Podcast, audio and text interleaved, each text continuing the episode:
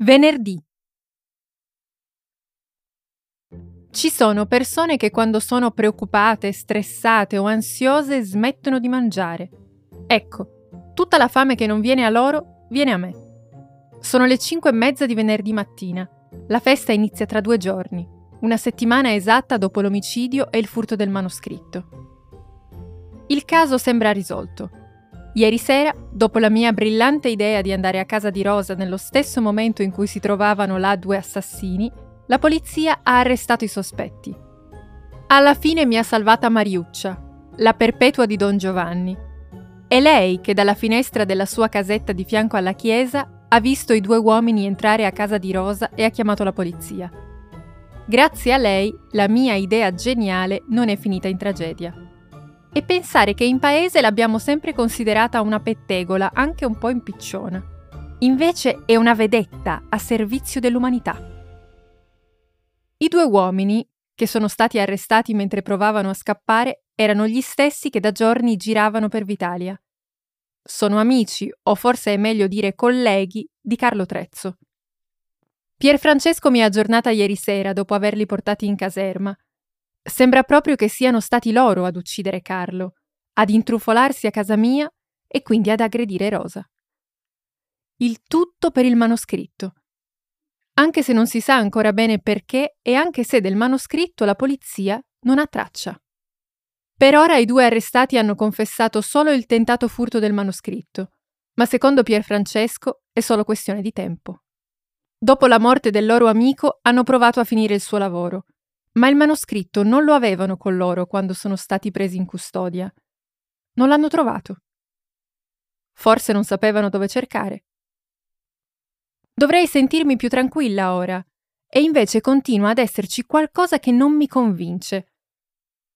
Ma perché tre criminali avrebbero dovuto interessarsi ad un vecchio manoscritto? Per farne cosa poi? Per rivenderlo? Ma quanto potrà mai valere? Di stare a casa oggi non se ne parla proprio. Ho deciso di andare in edicola e poi ad aiutare con la preparazione dei piatti e delle bancarelle. Insomma, voglio fare tutto quello che farei il venerdì prima della festa. E poi, appena le acque si saranno calmate, andrò a fare una visita alla macchina da cucire di Rosa. Se i due uomini non l'hanno trovato, il manoscritto deve essere ancora lì. Appena apro la serranda, noto che anche oggi non è Tiglu a portarmi i giornali. Chissà come sta. Chiamo subito Elena, la nipote di Rosa, per chiederle notizie. Mi dice che Rosa sta meglio e che tra pochi giorni dovrebbero dimetterla. Andrò a trovarla stasera. Mentre riappoggio la cornetta del telefono, lo vedo arrivare. I capelli ricci sono più scompigliati del solito il passo è sempre quello disinteressato di un adolescente, ma oggi ha gli occhi che brillano. Entra in edicola e viene subito dietro al bancone. Grazia, ma sei scema? Buongiorno a te, Umberto. Lui neanche mi ascolta. E continua. Ho saputo quello che è successo ieri sera. Tu dimmi per quale strano motivo hai deciso di scontrarti con quei due criminali. Primo, non mi ci sono scontrata. Al massimo li ho incontrati per caso. Secondo, avevo bisogno di vedere la casa di Rosa. Sì, proprio una bella idea, ottima. Madonna, che spavento, aggiunge. E questo è il modo di Umberto di dirmi che si è preoccupato per me e che è contento di sapere che io stia bene. Senti, ma non dovresti essere a scuola a quest'ora? dico io. C'è sciopero, e meno male, così posso stare qui a controllare che tu non decida di rischiare la vita anche oggi. Mi guarda storto. Io lo guardo storto e poi ridiamo. Vabbè, a questo punto dobbiamo festeggiare. Se resti qui a guardarmi l'edicola, vado a prendere qualcosa al bar. Hai preferenze? gli chiedo. Mi va bene tutto, tutto tranne il cornetto integrale al miele, completo io la frase. Al bar punto subito la vetrina dei cornetti. Due cappuccini e due cornetti da portare via, per favore. Come li vuoi i cornetti? mi chiede Marta. Marmellata, crema o cioccolato? Facciamo tre allora, uno per tipo, dico io. Marta mi dà cornetti e cappuccini, poi mi guarda un istante e mi dice: Sono contenta che tu stia bene. Le notizie corrono in questo paese. Mentre pago sento il ticchettio dei tacchi alle mie spalle. Non ho mai incontrato questa donna così tante volte come nell'ultima settimana. Buongiorno, Lavinia, dice Marta appena la vede entrare. Buongiorno, mi fai un caffè al vetro? dice la sindaca. Poi mi guarda dall'alto in basso. Grazia, come stai? Ho saputo. Meno male che la polizia è intervenuta e ti ha salvata. Sto bene, grazie. Voglio uscire da questo bar il prima possibile. Finalmente questa storia è finita, aggiunge lei. Già, dico io, ancora più convinta che non sia finito proprio un bel niente.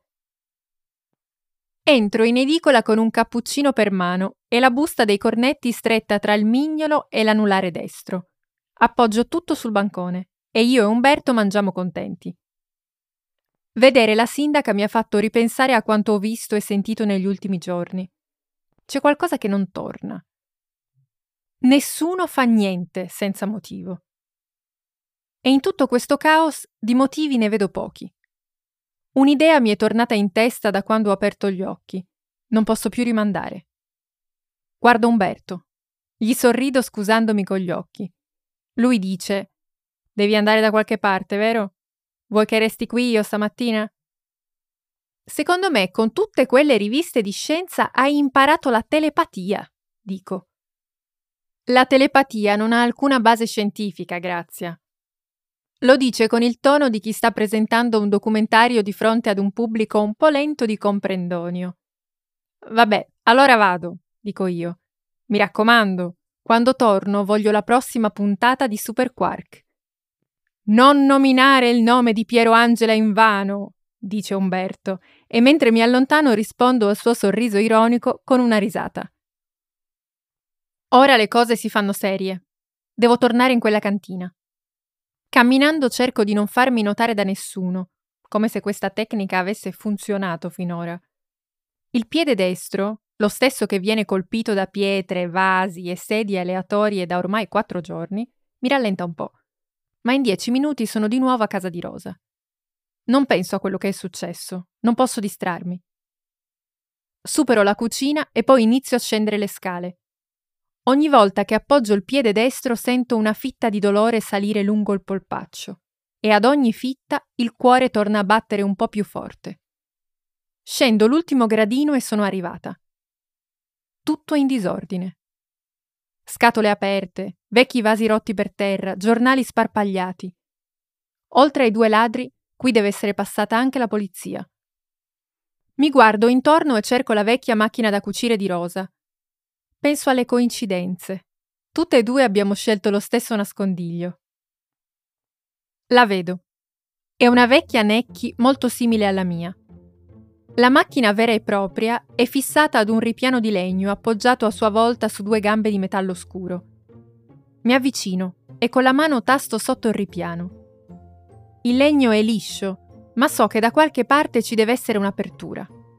Continuo a tastare finché le dita non si appoggiano su un gancetto di metallo. Provo a muoverlo per aprirlo. Prima verso destra, poi verso sinistra. Niente. Faccio più forza, lo spingo verso l'alto, poi verso il basso. Clac!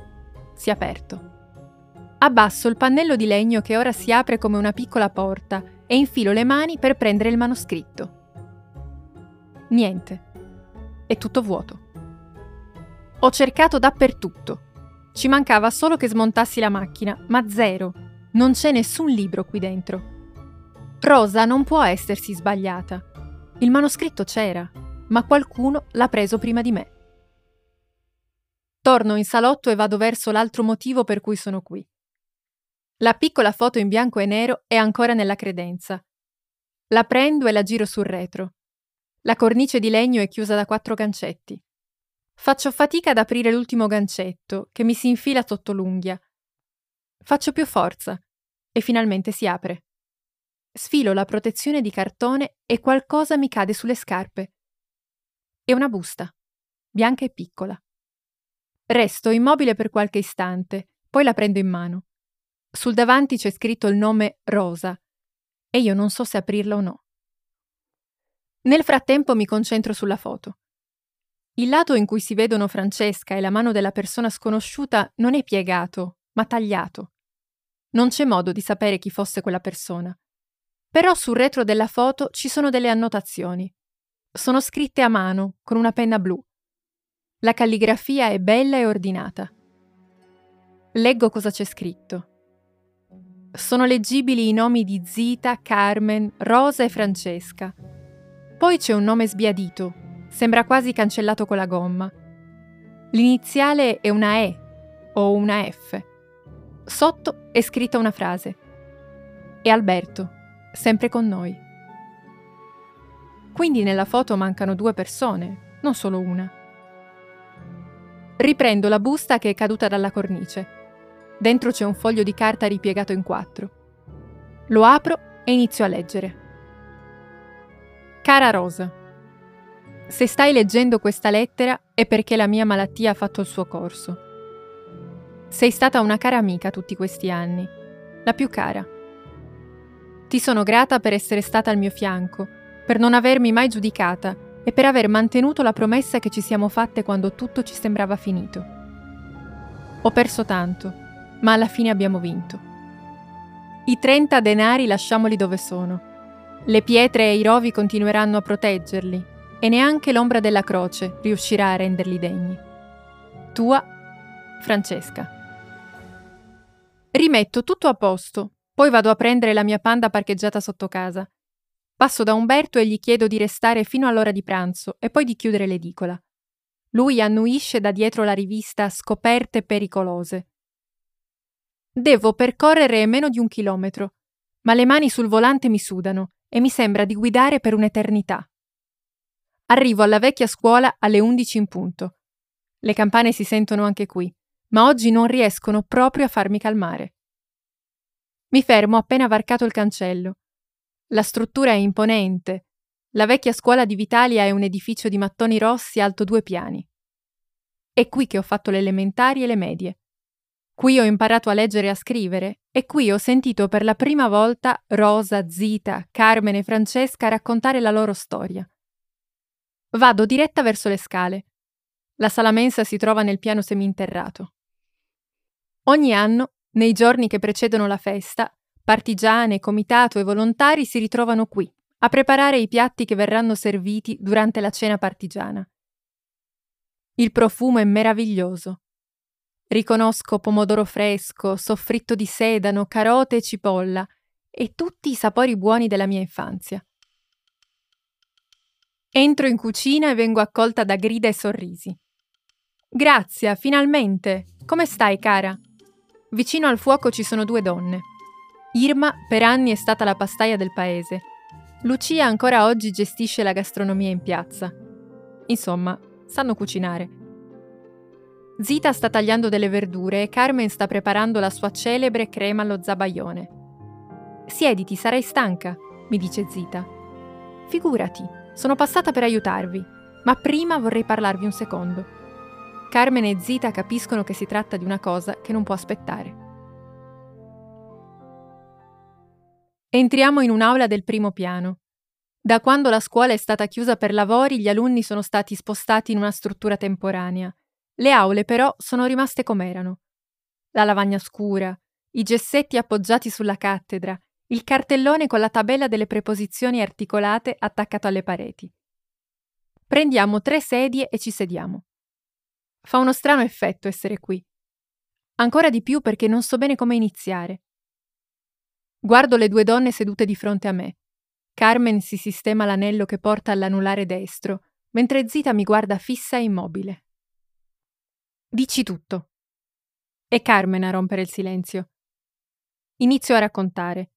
Parlo della foto tagliata trovata a casa di Rosa, dei nomi sul retro. Soprattutto parlo dei miei dubbi sul manoscritto. Cos'ha di così speciale? Perché in tanti lo vogliono? E cosa c'entra Ezio Capra? L'unica cosa che non menziono è la lettera che Francesca ha scritto a Rosa. Alla fine dico: So che dietro a tutta questa storia c'è qualcosa di più grande e continuerò a cercare finché non avrò capito di cosa si tratta. Solo voi potete aiutarmi. Zita e Carmen si guardano per un istante. Poi Carmen si gira verso di me. Va bene, Grazia, hai ragione. Forse abbiamo aspettato anche troppo. È lei ad iniziare il racconto. La guerra la conosce solo chi l'ha fatta, anzi, solo chi l'ha subita. Eravamo giovani e credevamo in quello che stavamo facendo, ma non tutti stavano dalla stessa parte, non tutti credevano negli stessi ideali. Negli ultimi mesi di lotta la resistenza si è fatta più dura. I soldati tedeschi erano sempre più vicini e i fascisti non volevano rinunciare a quello che avevano conquistato. Lo sai, io, Carmen e Rosa eravamo staffette Portavamo le comunicazioni da un gruppo partigiano all'altro. A piedi, in bicicletta, con il freddo, con il caldo, non ci importava. Avevamo paura, ma ad ogni lettera consegnata ci sembrava di aver fatto un passo in più verso la libertà. Le lettere venivano poi distrutte o nascoste. Francesca non trasportava le lettere, ma le scriveva. I messaggi le venivano dettati e lei scriveva tutto con la sua Olivetti. Era lei a tenere i contatti con i gruppi partigiani. E un giorno di uno di questi partigiani si è innamorata. Lei aveva già un figlio piccolo e con quest'uomo credeva di poter creare una famiglia. Suo figlio si chiamava Alberto. Aveva tre anni. Nella foto originale che hai visto a casa di Rosa c'era anche Alberto. Era in braccio all'uomo di fianco a Francesca, l'uomo che è stato tagliato. Carmen si ferma e mi guarda. Ezio Capra, dico io. È lui il partigiano di cui Francesca si era innamorata. Ezio Capra non merita di essere chiamato partigiano, dice Zita. Si era unito al gruppo di lotta per comandare e con la sua retorica aveva conquistato tutti, soprattutto Francesca. Credevamo in lui e facevamo male, ma l'abbiamo capito troppo tardi. Zita continua a raccontare. Prima di andare in montagna per lottare con i partigiani, Francesca aveva lasciato il figlio Alberto alla madre a Vitalia. I pericoli erano troppi. Un giorno, dopo uno scontro tra soldati e gruppi resistenti, Francesca ha scoperto che Ezio ci stava tradendo. Quel vigliacco aveva fatto un accordo con i tedeschi. Al momento giusto gli avrebbe detto dove si nascondevano i partigiani. E Francesca come l'ha scoperto? chiedo io. Ha trovato delle lettere in cui Ezio organizzava lo scambio con i nazisti. Francesca non ha esitato e ci ha raccontato tutto. Senza dire niente ad Ezio abbiamo organizzato una fuga. E i nazisti, al momento dell'imboscata, non hanno trovato nessuno. Ma ormai quel farabutto ci aveva venduti e per vendicarsi i nazisti sono andati in paese e hanno ucciso chi hanno trovato. La voce di Zita si incrina. Carmen mi guarda fissa. Ha gli occhi lucidi. E in paese c'erano la madre e il figlio di Francesca, dico io con un filo di voce. Dopo quel giorno nulla è stato più come prima. Zita si schiarisce la voce e continua. Ezio è scappato e dopo poche settimane la guerra è finita. La storia completa non è mai stata raccontata. Francesca era incinta e non voleva che si sapesse che quello che stava aspettando era il figlio di un traditore. Flavio, dico io con le lacrime agli occhi, pensando al bibliotecario di Vitalia e ai suoi pantaloni bianchi. Carmen e Zita annuiscono. Alla fine aveva ragione lei. Vitalia è diventata un simbolo della resistenza. Solo così abbiamo onorato davvero tutti i morti che ci sono stati. Alberto in particolare. La vittoria di tutti è più importante del tradimento di uno, dice Carmen. Faccio la domanda che mi tengo dentro da un giorno. Perché avete nascosto le prove del tradimento di Ezio nel manoscritto? Zita e Carmen mi guardano sbalordite. Continuo. È chiaro che quel libro contiene qualcosa di più di alcune ricette scritte a mano. Ed è chiaro che Capra stava cercando qualcosa ha pagato Carlo Trezzo per rubare il manoscritto, pur avendo già un accordo con la sindaca per acquistarlo. Se è stato disposto a correre tutti questi rischi è perché quel manoscritto significava molto per lui. È stata un'idea di Rosa e Francesca, dice Carmen.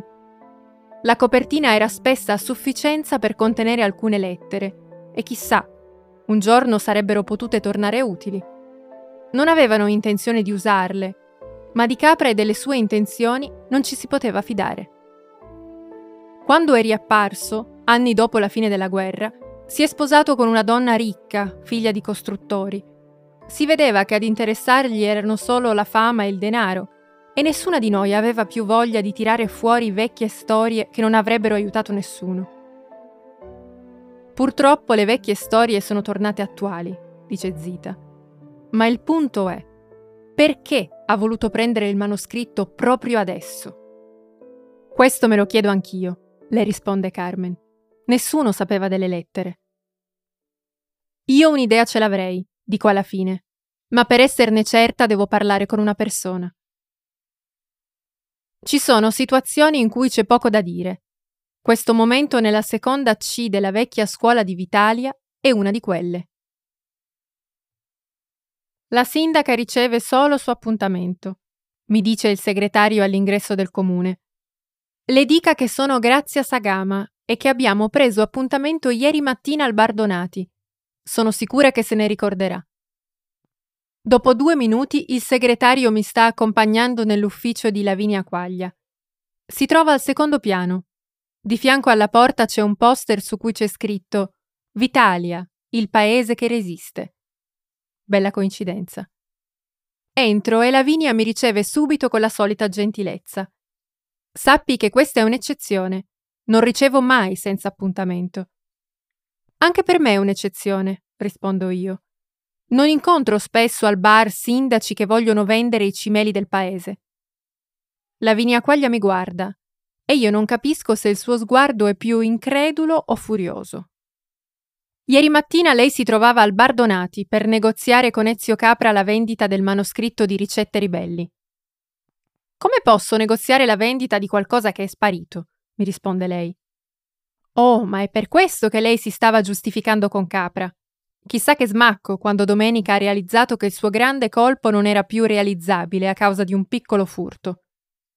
Lavinia Quaglia si alza, va a chiudere la porta e poi si risiede dietro la scrivania. Anche da seduta il ticchettio dei tacchi non si ferma. Prima di parlare fa un sospiro. Non si trattava di una vendita, ma di un prestito. Capra voleva realizzare una mostra speciale nella sua villa e in cambio di alcuni mesi con il manoscritto avrebbe fatto un'importante donazione al nostro comune. Tu non ti rendi conto di cosa significhi dover gestire una città. La guardo fissa negli occhi. Per fortuna ci sei tu ad insegnarmelo, le dico. Al diavolo la cortesia, questa donna è insopportabile. Ora tu chiami Capra e ti fai dire dove ha messo il manoscritto. Altrimenti la storia della sindaca coinvolta in un omicidio, aggressione e furto finisce su tutti i giornali. Io con l'omicidio e l'aggressione non c'entro niente, dice lei. Ne sono certa, ma per finire su tutti i giornali una notizia non deve essere mica vera. Non saprò cosa significa gestire una città, ma so benissimo cosa significa un bel titolo in prima pagina. Lavinia si avvicina al telefono e prende la cornetta. Le mani le tremano e gli occhi non mi mollano un secondo. Se potesse mi ammazzerebbe qui, usando il tacco della sua scarpa destra. Visto che io la ammazzerei usando il mio stivale sinistro, direi che siamo pari. Al secondo squillo, Ezio Capra risponde. Lavinia mette il viva voce e inizia subito a parlare. La storia sta per uscire. Se ha preso lei il manoscritto, me lo deve dire subito. Segue una pausa. Poi dal telefono arriva la voce secca di Ezio Capra. Mi fa rabbrividire. È la prima volta che sento questa voce dopo aver scoperto la verità su di lui. Non intendo parlare di queste cose al telefono. Usa intendo anziché voglio, come fanno tutte le persone importanti. Lavinia mi guarda come a dire che ci posso fare.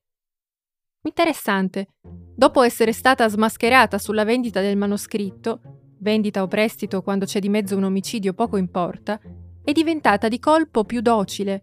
Il suo sguardo è addirittura indifeso. Visto che qui stiamo parlando di traditori della patria e assassini, mando la mia diplomazia a riposarsi per qualche ora e le strappo di mano la cornetta del telefono. Siamo in viva voce, non dovrei farlo, ma senza diplomazia divento più teatrale. Non vuole parlare di queste cose al telefono? Benissimo, sto venendo da lei. Tanto la trovo a Monteverde in questi giorni, no? Ma lei chi è? Come si permette? Lei non sa chi sono io. Anche lei non sa chi sono io è una frase da persone importanti. Si sbaglia. È proprio perché so chi è lei che le parlo in questo modo. So anche cosa cerca con quel manoscritto. Fa una pausa e mi risponde. La aspetto tra mezz'ora in via Garibaldi 88. Suoni al numero 4. Non mi faccia aspettare, gli dico prima di mettere giù. Dopo 25 minuti di guida spericolata sono di fronte ad un enorme portone dorato. Sui campanelli non c'è scritto il nome, ma ci sono solo dei numeri. Persone importanti, l'ho già detto? Premo il pulsante di fianco al numero 4 e dopo pochi secondi il portone si apre. Il portiere appena mi vede dice sesto piano e indica un tappeto rosso che porta fino all'ascensore. Un profumo di rosa e camelia inonda l'ingresso del palazzo. Quando le porte dell'ascensore si riaprono, mi trovo di fronte ad un altro tappeto rosso, che percorre un corridoio e arriva fino ad una porta di legno scuro. Mi avvicino e noto che la porta è socchiusa. Spingo la maniglia dorata ed entro nel regno di Ezio Capra. Alle pareti dell'ingresso ci sono grandi quadri, delimitati da cornici ancora più grandi, Ogni tanto c'è un poster che raffigura l'imprenditore che si è fatto da sé, l'uomo visionario che da qualche mese ha deciso di entrare in politica. L'uomo visionario arriva in carne ed ossa da una porta sulla destra. Si avvicina e mi dice Ho mandato via il personale di servizio, così possiamo parlare tranquilli. È evidente che si è calmato. È preparato. Annuisco e lo seguo fino ad una piccola sala. Al centro c'è un tavolino basso con due poltrone di pelle e le pareti panna sono illuminate da una finestra che occupa un'intera parete. Prego, si accomodi, mi dice. Dove ha messo il manoscritto? È la prima frase che pronuncio da quando sono entrata. Ma perché le interessa così tanto questo manoscritto? Forse prima è meglio che ci presentiamo. Certo, mi chiamo Grazia Sagama e conosco la sua storia di gran servitore della patria. Dove ha messo il manoscritto? Il suo sorriso di circostanza sparisce. La voce diventa secca e prepotente. Ma lei ha capito con chi ha a che fare? Senta, signor Capra, è la seconda volta in un'ora che mi fa questa domanda. Non mi interessa con chi ho a che fare. Ciò che mi interessa è che a causa sua un uomo è morto, una donna innocente è stata aggredita e un importante manoscritto è stato rubato. Quindi le chiedo gentilmente di evitare di farmi perdere altro tempo. Non la farà franca, gli dico. Ezio Capra accavalla le gambe e si appoggia meglio sullo schienale della poltrona. Lei mi dice che non la farò franca. Questa frase mi è già stata detta anni fa da una donna che all'epoca aveva quasi la sua età ha pronunciato queste parole con la stessa convinzione. E indovini? Ora lei è morta e la sua storia verrà presto dimenticata. Io invece sono l'imprenditore più stimato d'Italia. Sì, Francesca è morta, proprio come suo figlio Alberto e come Carlo Trezzo. Però non è morta in silenzio e soprattutto non è morta sola. Chissà che spavento per il grande imprenditore Ezio Capra leggere le parole di Francesca sulla voce della valle. Nella sua lettera ha scritto C'erano anche i traditori. Chi c'era lo sa bene e non dimentica. Deve essersi spaventato. Ma come? Questa donna ancora cita un tradimento? Non si è sentito più al sicuro, soprattutto da quando ha deciso di entrare in politica. Chi eleggerebbe mai un traditore? Ezio Capra mi fissa sconvolto e io continuo. È stata quell'ultima lettera di Francesca a farle capire che era arrivato il momento di cancellare tutto, vero? Avrà pensato, ma tu guarda queste vecchie. Magari hanno ancora qualcosa che può incastrarmi. Lui riprende il suo sguardo impassibile e mi dice, Quelle maledette sono così fissate con questo stupido libro che se avessero avuto qualcosa contro di me avrebbero potuto nasconderlo solo lì. Lo guardo. Finalmente si sta mostrando per quello che è. Per questo ha contattato Carlo Trezzo, per eliminare in un colpo solo un manoscritto che racconta una storia scomoda e le prove del suo tradimento, gli dico alla fine.